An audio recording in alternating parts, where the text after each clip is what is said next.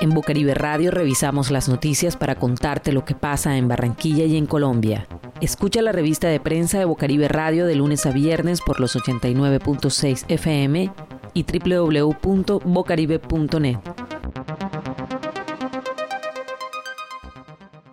El 11 de enero, China registró oficialmente el primer fallecimiento por coronavirus. Solo ocho meses después de esa fecha, el mundo se acerca cada vez más al umbral del millón de muertos por consecuencia de la COVID-19. El 11 de marzo, cuando la Organización Mundial de la Salud declaró como pandemia al nuevo coronavirus, 30 países y territorios registraron 4.500 muertos, dos tercios de ellos en China. A nivel mundial, la semana más mortífera se registró del 13 al 19 de abril.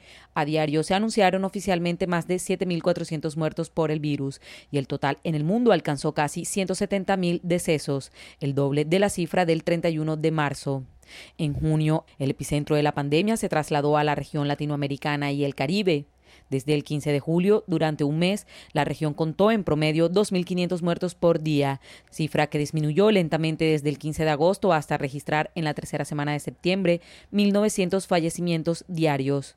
La inquietud por una segunda ola de la pandemia aumenta en Europa. La región registró esta semana un alza del 20% en los casos comparado con la semana anterior. Los decesos también están aumentando.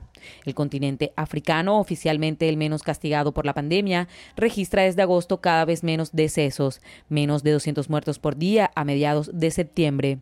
Oceanía, en donde la cantidad de muertes por día nunca superó en promedio las 20 personas, está ahora por debajo de 10. A nivel mundial, la curva se encuentra en una meseta desde principios de junio, con unos 5.000 muertos diarios según cifras oficiales. Esta noticia fue tomada del periódico El Tiempo el 25 de septiembre del 2020.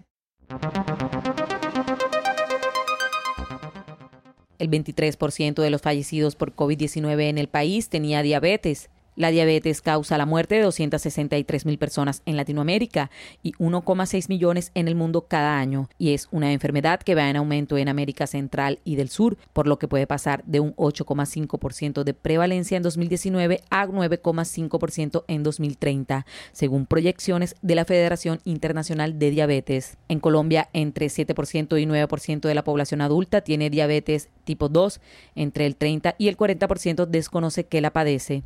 Además, existe un número casi igual de personas prediabéticas con sobrepeso y obesidad, siendo el sobrepeso una enfermedad que abarca a más del 50% de la población adulta.